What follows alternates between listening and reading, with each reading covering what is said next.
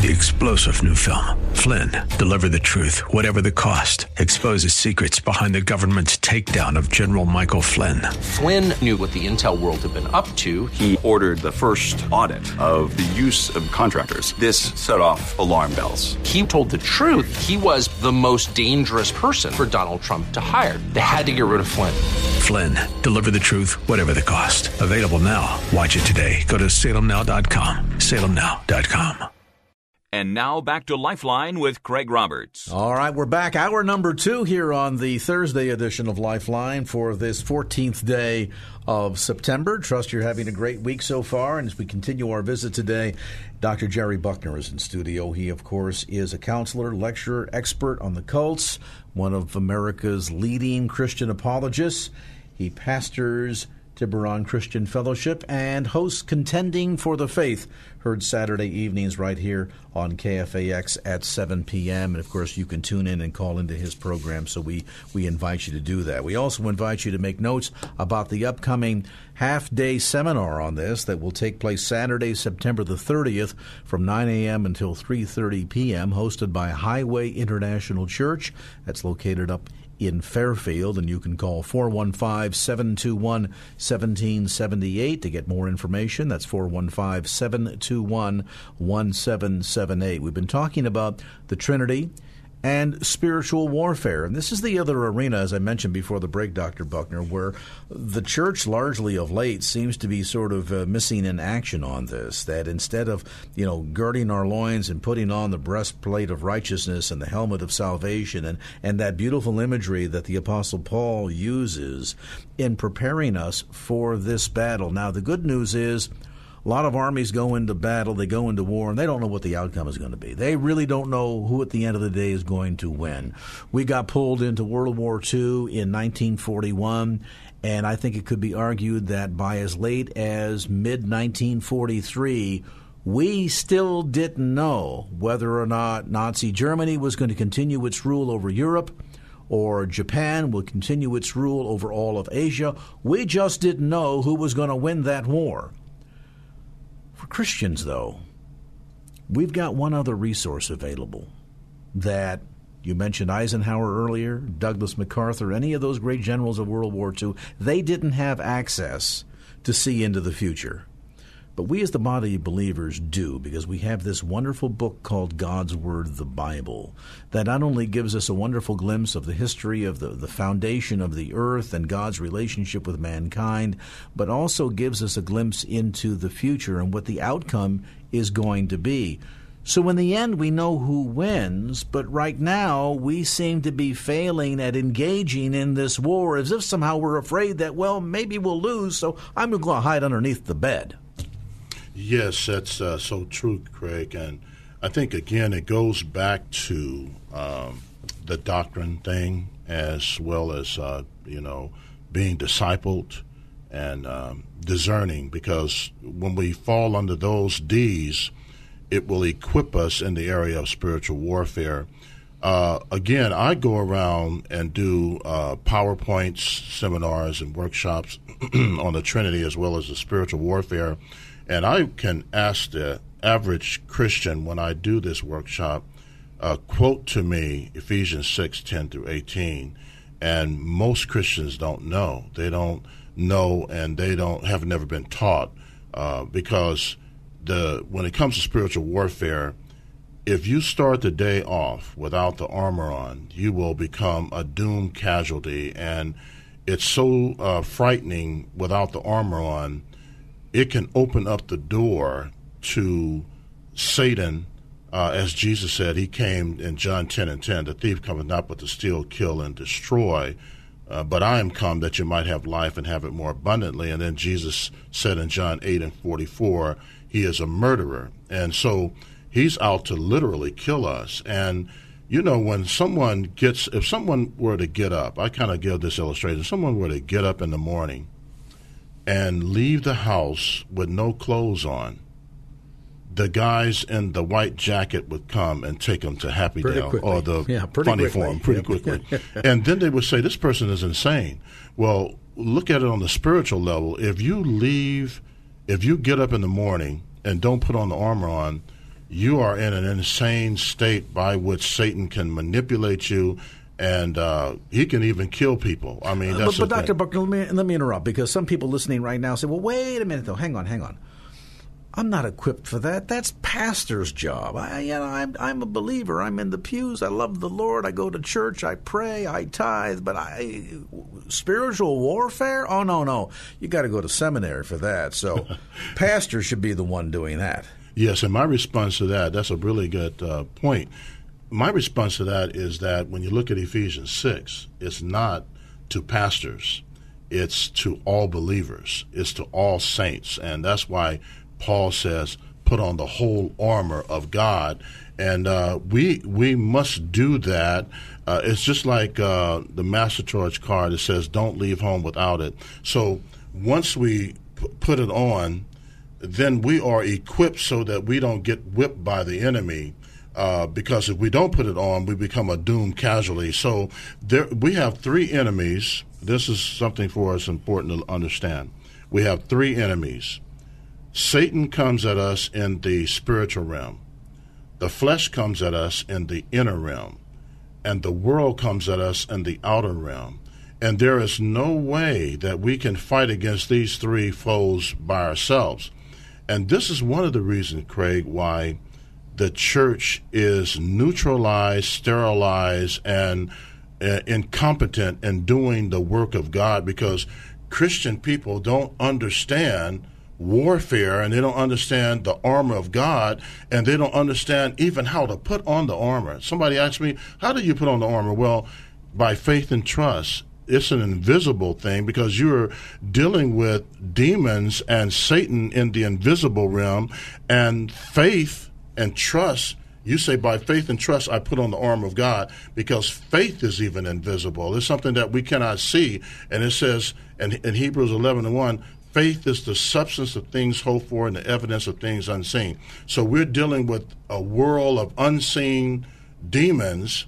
And if we don't have the armor on daily, we are in trouble. And, and, that faith and trust needs to be nurtured by immersing ourselves in God's Word and being prayed up. Is that kind of the, the sort of the two step process when it comes to putting on the whole armor? it, it is uh, because each piece of the armor uh, lays out everything. You know, when it has, it talks about having your loins girded about with truth. So that is literally protecting you from false teaching because you got truth guiding you.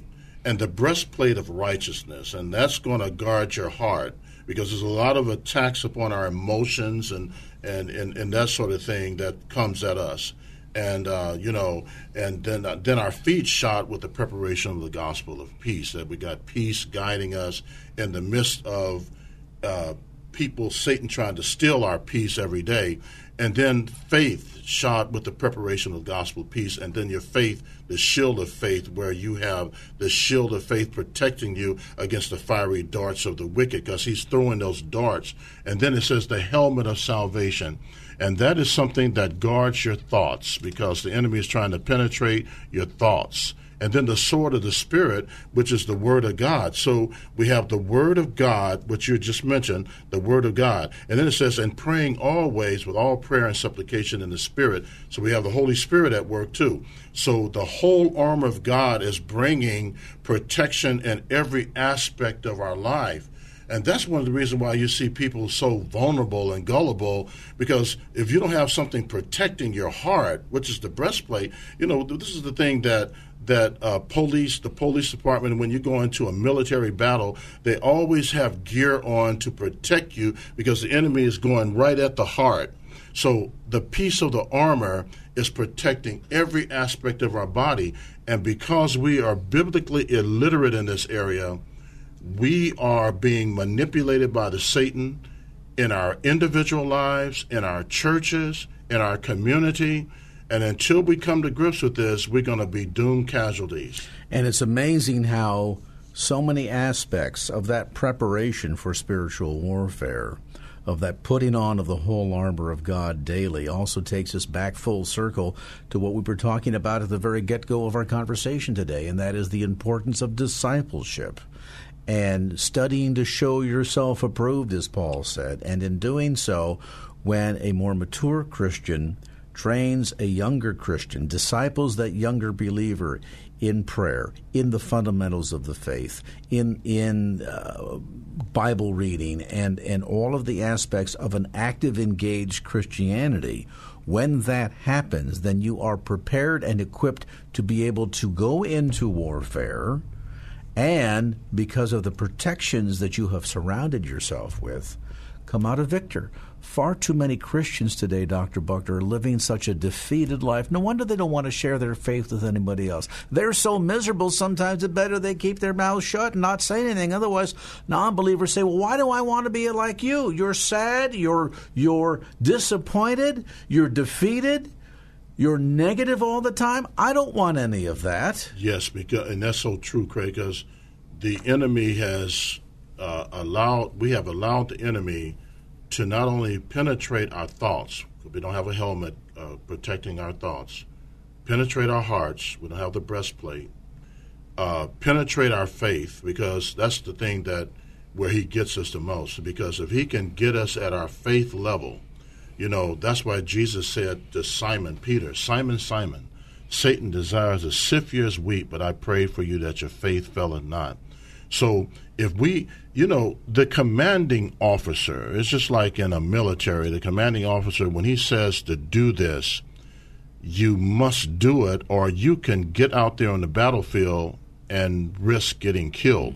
So the commanding officer, through the power of the Holy Spirit, through the Apostle Paul, he says, um, be strong in the Lord. Now, these are the three there there are three A's that I kind of lay out in my PowerPoint. When he says be strong in the Lord, that's our part. So that is appropriation and application. And then when he mentions in the power of God, that's God's part because we've done our part, and that's activation. So you have appropriation, application, and then activation. God will activate the armor when we have put it on and the Holy Spirit will give us power to deal with. So when the commanding officer, the commanding officer, now this is something really important to bring out. The commanding officer says through the Apostle Paul three times in Ephesians 6 10 through 18, take, take, take, taking. And then there are Christians today, and you, you were bringing this out a little bit about the way we are, we are not living a victorious life. There are Christians today who say, you know what? I'm praying for victory. And I say, wait a minute, that's not the right prayer because you've already won the victory in Christ. Christ at the cross and in the resurrection, he already won the victory.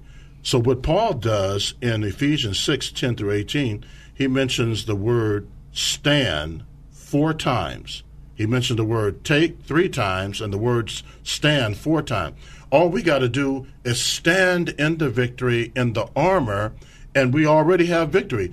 And the old saying is true. If we don't stand for something, we'll fall for anything. And the reason why so many Christians today and pastors are falling, falling with their faith, falling in churches, falling not witnessing, falling in the area of not being into doctrine and not being in disciple, not being uh, disciplined and discerning, is because we fail to to listen to the commanding officer who says, put on the whole armor of God. And we got to start standing in it because we have a hedge of protection that will guard us against every onslaught uh, uh, attack that comes against us. And let's clarify for listeners that may be new believers that when you say standing, that doesn't mean to just plant yourself there and not move. That is actually a, a word that suggests that you are taking a position. Ex-military people listening will get, will get that what that means. Taking, in military terms, you have to go in. You've got to take the hill. You've got Absolutely. to take the block to take the city to advance the army forward to victory.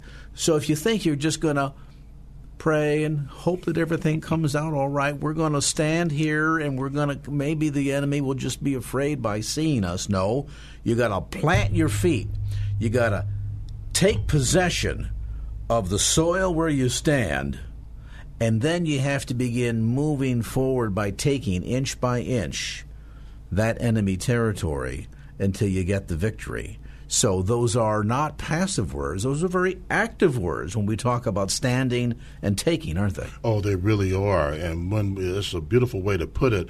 And then when it says the sword of the spirit, which is the word of God, uh, that is taking the word of God in that and really growing and maturing in the word of God and the power of the Holy Spirit who empowers us to be victorious in everything we do because we can't do it on our own. So this is such a beautiful thing that the apostle Paul has laid out because the book of Ephesians is a warfare book. It is dealing with warfare at the end of the chapter, but it's a book that's dealing with the Christian walk. As a matter of fact, I did I have a PowerPoint that lays out the whole book of Ephesians.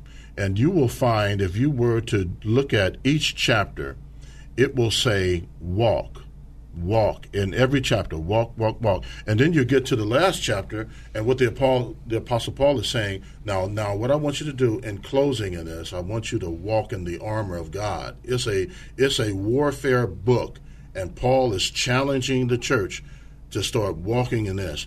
Now, Walter Martin said this one time. He it was so eloquent. He says, if the devil, if the devil cannot get your soul, the next thing that he's going for is the neutralization and the sterilization of your life. The next best thing to a damn soul is a neutralized and sterilized Christian who has been so neutralized by the devil that they're incapable of producing anything spiritually. And that was so profound. I love that. If he can't get your soul, the next thing he's going for is a neutralization and sterilization of your life, and we see that happening everywhere we go, we look today, all around us today. And so then you, as a result, have a defeated church because she's not put on the full armor of God, because she's not studied to show herself approved, because she has not been engaged in discipleship, because she doesn't understand the fundamental pillars of the faith because she's failed to understand the very nature and character of God. And it's interesting, you see this consistent thread here, Dr. Buckner. We began the conversation almost an hour and a half ago talking about what is the Trinity, why the Trinity. How do we understand it? Why is it important that we understand it? And that thread that runs through the very character and nature of God Himself to the importance of discipleship, discernment, and right on through in this process, it's really like boot camp in preparation of the believer who ultimately you're going to be faced with the warfare whether you like it or not. Whether you're ready for it or not, baby, it's coming. Mm-hmm. The question is are you properly equipped to respond to it? Are you ready to stand and to take and to walk? Or are you just going to stand up, put your hands up in defeatism, and say, well, woe was me, and as a result, find yourself not only defeated, but ineffective? Oh, yes, so true. And, you know, and part of warfare, this is another perspective, part of war, warfare is this, too. And I know that you can relate to this, and I can, and, and many others out there listening, is that I oftentimes have to constantly counsel people in my church and outside the church that are Christian. They get so angry with people. I mean, the the devil comes at people and attack them, and the the enemy. If you don't watch it, if you don't have the armor on, what he can do is deceive you into thinking that people are your enemy. So this is one of the things why Paul says, the Apostle Paul says, Ephesians 6 and 12. We wrestle not against flesh and blood, but principalities and powers and rulers of darkness and spiritual wickedness in heavenly places. If Satan can blind you, this is why so many people get their eyes on people and not who the real enemy is. If you don't have the armor on, you're going to constantly be obsessed with what he is doing to me, she is doing to me, and you're not fighting the real enemy. It's kind of like in Acts chapter 16 when the Apostle Paul was dealing with a young girl who had the spirit of divination, and she was disrupting the prayer meeting. And the Apostle Paul, he looks at the spirit behind the girl. And it said, and he says he commanded the spirit to be gone, and the spirit was gone within an hour because he was so mature that he had to focus on who the real enemy is. In spiritual warfare, if you are ignorant, biblically illiterate, your eyes are going to be on what people are doing to you on the job, in your family, in the community, but you must see that people are not our enemy. It's the principalities, powers, and rules of darkness, and that's a that's a hard lesson, Craig, for a lot of people to learn. You are going to be talking about these issues in far more depth than we've been able to address on today's program, and that'll be taking place for listeners Saturday, September the 30th from 9 a.m. until 3:30 p.m. at Highway International Church. That's at 1319 West Texas Street in Fairfield, and you can contact 415 721 1778 for more information. That's 415 721 1778. In a minute or less, Dr. Buckner, give us a bit of a, a, thumbnail sketch of what exactly you'll be presenting and why you think it's important for believers from throughout the Bay Area to come and enjoy this day long teaching. Yes, uh, thank you so much. Uh, what I'm going to be attempting to do in the Holy Spirit is to equip saints because I want to equip saints in the area of doctrine. That's what we're going to be dealing with when we talk about the Trinity. And once you are equipped in that area, you will be discipled in that area, and then you'll also be discerning. And when you get discipled and in these areas doctrinally sound and discerning, it will help you also in the same area with spiritual gifts and spiritual uh, discernment and spiritual warfare.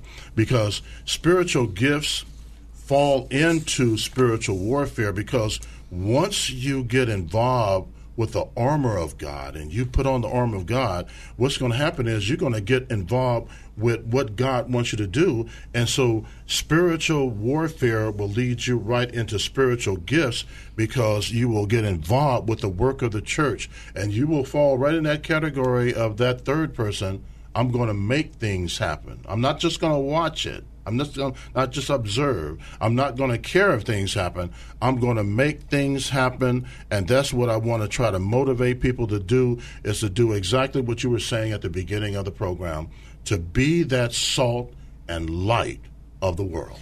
If at the end of our conversation today you are feeling confused, there are aspects of Scripture that you don't fully understand. There are certain doctrines that you've heard about, but never really fully were able to um, uh, grasp or, or even share with anybody else. Maybe you're a believer who has followed Christ for weeks, months, a lifetime, and yet you're going around in a sense of being defeated all the time, and you feel as if you're just barely holding on to life then this special half day seminar is for you a look at the Trinity and spiritual warfare, two major areas that the churches have not been fully equipped in. Dr. Buckner is going to make sure that when you walk away, you are not only capable of putting on that full armor of God and engaging as a victor in that spiritual warfare, but a deeper understanding of the absolute fundamentals of the faith, so that when those questions come, and they will, you will be ready to give an answer for the hope that lies within. Saturday, September 30th, 9 a.m. to 3:30 p.m. at Highway International Church, 1319 West Texas Street in Fairfield. Details again at 415 721 1778. Dr. Buckner will no doubt be talking more about this on his program, Contending for the Faith. That's Saturday evenings at 7 p.m. right here on KFAX. If you've been blessed by today's conversation with Dr. Buckner, you'd like to hear it again, review it, share it with a friend, you can get it. It's absolutely available to you through our Lifeline podcast. Just go to kfax.com and you'll find a high school picture of me or something heavily airbrushed. I don't know that uh, that you can click on that, and that will take you to the podcast link uh, when the show is over tonight. About seven fifteen ish. Is that about right, Jarrell? Yeah, he says, I don't know. He's shaking his, his shoulders. He's the one who puts it up. Podcast will be available later on tonight about 7.15. You can check that out at kfax.com. Check Dr. Buckner out Saturday evenings, Contending for the Faith, 7 p.m., right here on KFAX. And our thanks to Dr. Jerry Buckner for being Thank with us tonight. Always a, it. always a privilege. Amen. All right, 632. Going to take a time out. Come back with more of Lifeline right now, though. Let's get a look at traffic for you. Michael Bennett's got the latest in the KFAX Traffic Center. Michael? And now back to Lifeline with Craig Roberts. You know, if you think about it, I think we can all agree that we live in a fallen, sin tarnished world, replete with all the effects that that has had on man's fallen condition. One, by the way, of our own doing. Uh, that, of course, uh, that impact on our relationships. First, between mankind and his creator. Second, between mankind and his neighbor. Now, if the power of the gospel to forgive and restore on the vertical plane has the effect that it has in restoring, in reconciling our relationship with God, that reconciliation between creator and creation. Should not that same restorative power take place in relationships extending across the horizontal plane? Let's talk about that. Lisa Sharon Harper joins us. She's Chief Church Engagement Officer with Sojourners, the author of a new book called The Very Good Gospel How Everything Wrong Can Be Made Right. Lisa, great to have you on the program. Thanks so much, Craig. It's great to be here. This is a point that perhaps all of us need to be uh, pondering. Uh, we sometimes want to limit God in our thinking, in seeing the gospel as the ability to be forgiven and reconciled and walk in restored relationship between creation and creator. And while all of that is true and all of that is predominant and, and critical and first and foremost, the story really of reconciliation behind the power of the gospel doesn't end there, does it? Well, you're exactly right. I mean, I think for myself, I I was I became a Christian and walked down the aisle. I like to say I jumped the broom with Jesus in 1983, August 21st of 1983. Actually, my birthday with Jesus is coming up pretty soon. Quite a It sure is, isn't it? I almost forgot that. Um, but you know, I, I I came to faith, and I was told pretty quickly, you know, that this is this is really about my relationship with God, and that's it. And I took a journey just about 13 years ago um, called the Pilgrimage for Reconciliation. And on that pilgrimage, we went across 10 states in the in the South, the Northern South and the Deep South, asking the question the whole way as we retraced the Cherokee Trail of Tears and the African experience and, and the um, on this land from slavery through civil rights. We were asking, what does the gospel have to say to this? And I had to really face a hard truth when I got to the end. I realized that if I were to share my understanding of the gospel with my ancestors, it wouldn't make them jump for joy. I don't think they would have received it as good news. My ancestors who walked the Trail of Tears, who, according to family oral tradition, and who slaved in South Carolina, if I went up to them and I said, God loves you and has a wonderful plan for your life, but you are sinful and therefore separated from God, all you need to do is pray this prayer because Jesus paid the penalty for your sin, and then you'll get to go to heaven. Would that make them jump up and down? I had to really admit the reality of no, it would not. And so that's what propelled me on a 13 year uh, journey, really, in Genesis, the book of Genesis, and then all the way through the scripture to find what is, how does Jesus actually communicate the gospel? Because I think at, at the end of the day, that, that sense of realization, that quickening of man's separation from God and sin, and the need for um, uh, spilled blood for for uh, forgiveness and reconciliation is something that we, while we can explain it, it really can only be quickened to one's heart through the conviction of the Holy Spirit. A- and yet, oftentimes, I think we as the church sort of leave it there. It's sort of the one and done. And once you've you, have you have accomplished that, uh, meaning that you've you've made that surrender, you've asked for forgiveness, you've given your life over to God. God is therefore through the power of the work of Christ's sacrifice on the cross forgiven us, and and that reconciliation process begins. And and that's wonderful and beautiful, and and all part of God's design to be sure. But God wants so much more for us, doesn't He? And that the notion of His creation living in harmony together was certainly a part of the original plan until mankind managed to mess things up there in the Garden of Eden. But That's but right. God wanted for us to walk in harmony. Disunity and the turmoil that we're living in today, while certainly as a end product of man's fallen condition, is not God's ideal for us.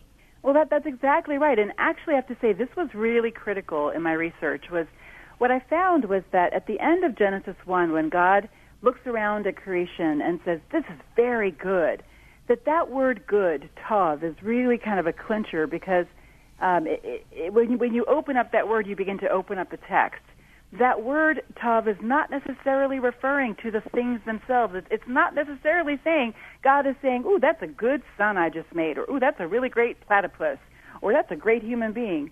No, instead, what it's saying, goodness, according to the Hebrews, existed between things. But our understanding of perfection, which is a, really a Greek concept, exists in the thing. So when we think of what perfection as God would um, would would have it, perfection as we've been taught through the Greeks actually is about us becoming perfect or God's creation being perfect and there you know and then defiled. But actually the way the Hebrews thought of it was actually that the relationships were perfect. There was an overflowing forceful vehement goodness in the relationship between humanity and God and also in the relationship between men and women and humanity and the rest of creation and all of God's creation and the systems that govern us that the way things worked. There was only blessing not cursing in the beginning so when we look at what would God have for us now what does it look like to be redeemed it's not only about our relationship with God though that is absolutely there but the reality is, is that when our relationship with God is well, then we live in a web of relationship, relationships that then become well as well. So God um, looks at perfection or very goodness and says, if it's going to be very good, it has to be very good for all, not just some. So, do we shortchange God? Do we sell him short in the sense that we tend to? And while this might seem to be sort of unique to the um, uh, evangelical uh, Protestant believer, I think there's plenty of this uh, um, responsibility to go around, uh, no matter what your particular uh, persuasion might be within uh, the, the, the the large arch of Christendom. But do we sell God short by simply and singularly focusing on the power of Jesus Christ? in his work on the cross to bring about forgiveness and reconciliation only on the vertical plane and somehow act as if uh, that same power, the ability to forgive and, and experience reconciliation um, and renewed right relationship, is somehow not possible, or we shouldn't bother with our with uh, doing or looking at that on the on the horizontal plane. Well, you know that's a great question. I would actually say that the way that we sell ourselves short is by lifting Jesus outside of his context and outside of the context of the whole rest of the scripture. Because Jesus comes to us, was born into a long story, a story written by many authors that spans millennia and goes beyond him as well as, you know, through the cross and the resurrection and the first church and the teachings of Paul. And so when we take Jesus outside of his own context, meaning he was born in the context of a colonized, imperialized nation, the Jews, in the context of the Roman Empire. Just a few years before his birth, the Roman Empire had um, squashed a possible insurrection in Galilee, where there were 2,000 people cru- crucified at one in one day. Crucified, 500 crucified after that every single day by another general who came through. The soldiers got so bored in their crucifixions that they began to place the bodies in different positions to humor themselves. That was the context that Jesus was born into.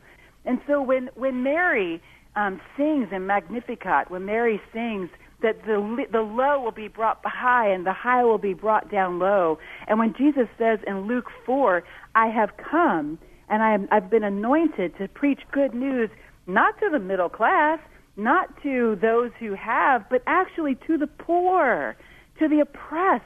There were actually poor people in that room. There were actually oppressed. The whole context was a, a, a context of oppressed people. So I think that that's one of the things that we do ourselves a disservice. We don't realize the ethical, the here and now implications of the gospel, of the scripture, when we lift Jesus outside of his context.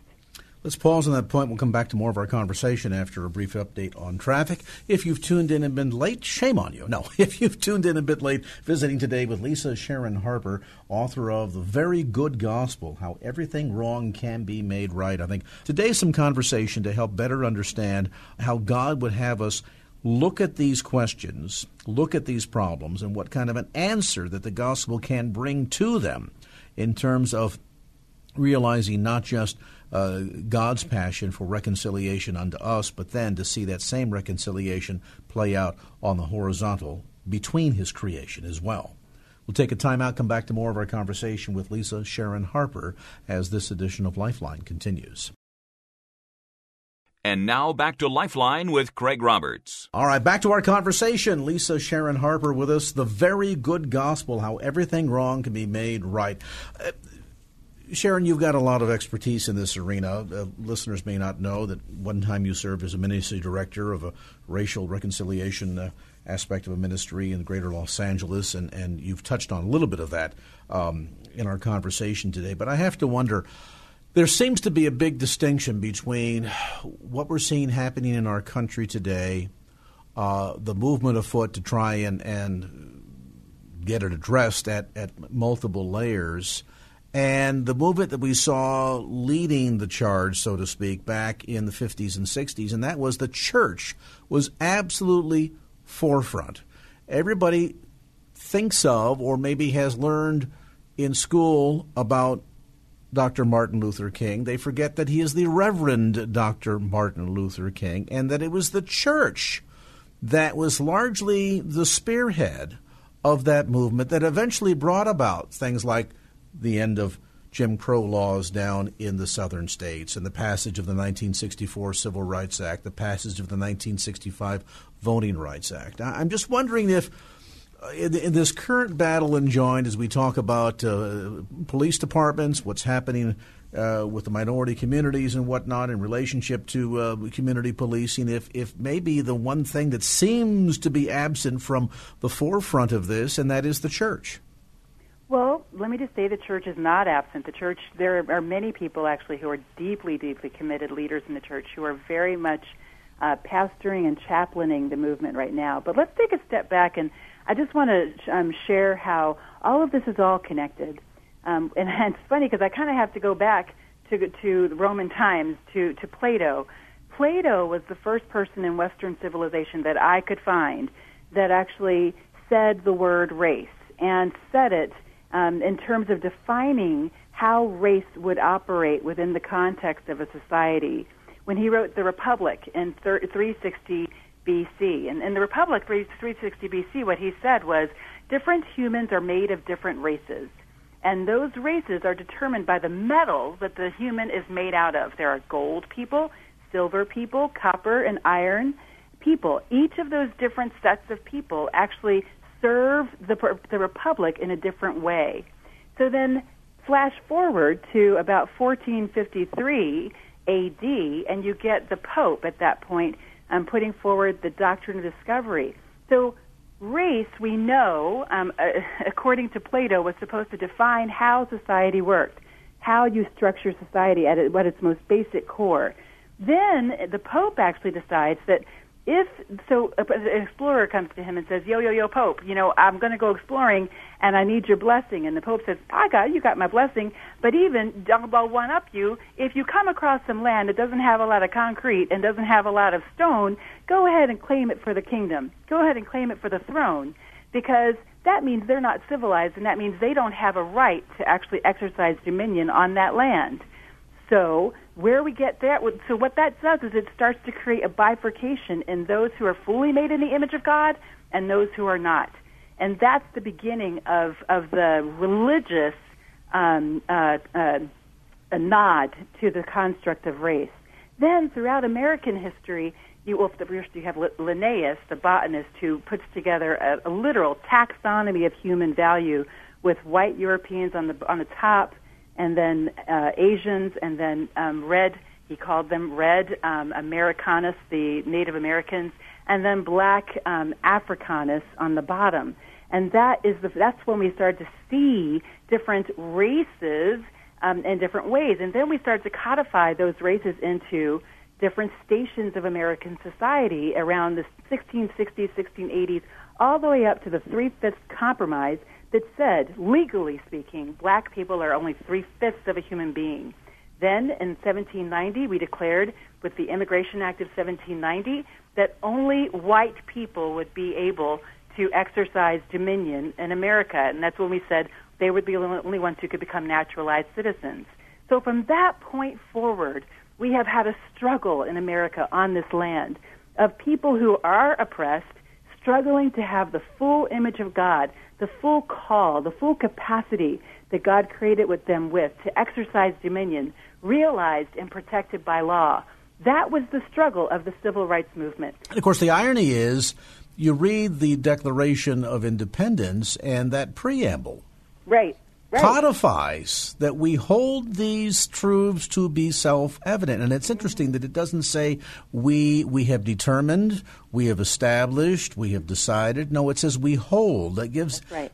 credence to the notion that these truths are not truths that we created ourselves, but rather we're acknowledging have been established by some other entity. And certainly from a biblical perspective, I think we would say that that comes from God. That's and yet, exactly even right. from then, we have managed to, you know, make the make the bold pronouncement and statement, and then run in the opposite direction ever since. Yes, that's exactly right. And so what you get is you get the Civil War where people literally had to die and bleed so that some could actually have in the image of God in them realized and cultivated and protected. And then you get Jim Crow that pushed that back. And then you get the civil rights movement that, that again fought to have the image of God protected, realized, and cultivated in, in the same people and others who were then being oppressed. Now, the, the difference between the civil rights movement and the Black Lives Matter movement or the current movement for the black for of, of black struggle is that the civil rights movement was fighting specifically a very specific thing called segregation in the South. And that very specific thing, it hit the entire cross section of the black community. I mean, it hit grandma, it hit baby, it hit it hit Uncle Joe, everybody. And what's the best institution then to address something that hits across the entire cross section of society? It is the church. But the thing is today, the people who were experiencing the brunt, the, the, the sharpest point of the, of the spear in terms of um, today's uh, uh, injustice with regard to mass incarceration and police brutality, the people who are experiencing it the most are the young people. They're the folks in the streets, and they're not churched. And so, of course, the movement would rise up from that space. And of course, they would lead it because they understand the injustice the most because they're the ones experiencing it. So it's really the job, it's the role of the church to then come alongside, to add the moral heft of our moral authority, and to stand with them and to say, yes, we are only calling on the image of God to be fully honored in every single human being, including Michael Brown, including Tamir Rice, including Eric Garner, including uh, Philando Castile, including Alton Sterling, and the list goes on. You know, the sad thing is that you look at the impact uh, of illicit drug use in America. and, and all the crime and everything that attends to that, and the destruction of marriages and lives and relationships. And yet, as you point out, the impact, it's kind of a twofold one. It's sort of a, a, a double whammy in that if you are doing cocaine in its powdered form, you're likely Right. somebody who has a bank an, a bank account or a contact list strong enough that you're going to be able to get out of it. You're going to have slap on the wrist. The judge is going to say, "Okay, 90 days probation," and uh, write a big check to some foundation, and and uh, we'll we'll consider it one and done. And yet, if you are in a minority class that doesn't use the powdered form but uses the crack cocaine form, oh, all of a sudden now you got to do 90 years in jail. That's exactly right. And I mean, and more than that, we've actually now it's actually been proven that when Nixon declared the war on drugs back in 19 in the early 1970s, I believe it was 1972, he said we're going to do a war on drugs. Well, now we actually have him on tape saying that this was actually that that was a dog whistle, that was buzzword, that was a way post Civil Rights Act to control and confine black black communities. Because if they really were going to have a war on drugs then they would have actually gone down into the south and they would have they would have focused on um, on southern women because southern women actually had the highest rates of drug abuse all the way from antebellum the antebellum south up to up to present because of the way that they had to suffer through the powerlessness that they experienced watching their husbands and and their brothers go and um, and well, let's just say it and and rape their quote unquote property, black women and men, quite honestly, um, through, on on slave plantations, and so those women anesthetized themselves by by drugging themselves. But of course, that's not where we focused. Instead, they focused policing on black communities, and whenever you focus policing anywhere, that's where that's going to be the bulk of who you get. Well, even we see the, the impact of things like uh, Johnson's Great Society that created a welfare state that's that's managed to have the same negative impact. That while on the surface, oh, it sounds great, we got a we got a war on poverty and we got a war on drugs, and they don't realize in every war there are casualties, and there's also friendly fire that ends up taking out the wrong people. The very people that you're supposed to be protecting and supposed to be on the friendly side end up becoming victims as well. A fascinating read, and I sure appreciate the time, Lisa, from you to uh, share with us some of your thoughts and insights. And again, more found inside the pages of The Very Good Gospel How Everything Wrong Can Be Made Right, newly released by Multnomah Press. And again, you'll find it at bookstores throughout the Bay Area as well as through Amazon.com. Our thanks to Lisa Sharon Harper for being with us on this segment of Lifeline. Opinions expressed in the preceding program do not necessarily represent the views of the ownership, staff, or management of KFAX. Copyright Salem Media Group, all rights reserved. Three star general Michael J. Flynn, head of the Pentagon Intelligence Agency, knew all the government's dirty secrets. He was one of the most respected generals in the military. Flynn knew what the intel world had been up to. He understood its funding. He ordered the first audit of the use of contractors. This set off alarm bells. The explosive new documentary, Flynn, Deliver the Truth, Whatever the Cost, and covers the facts behind this scandal. Flynn told the truth. He was the most dangerous person for Donald Trump to hire. I find out the worst enemy that I'm going to face in my life is right here in America. They took my assessment and they wanted me to change it. And I was like, I'm not changing it. They had to get rid of Flynn. With in depth interviews, archival footage, and never before seen personal records of the man behind the headlines. I just felt like I was drowning. Flynn, Deliver the Truth, Whatever the Cost. Available now. Watch it today. Go to salemnow.com. Salemnow.com.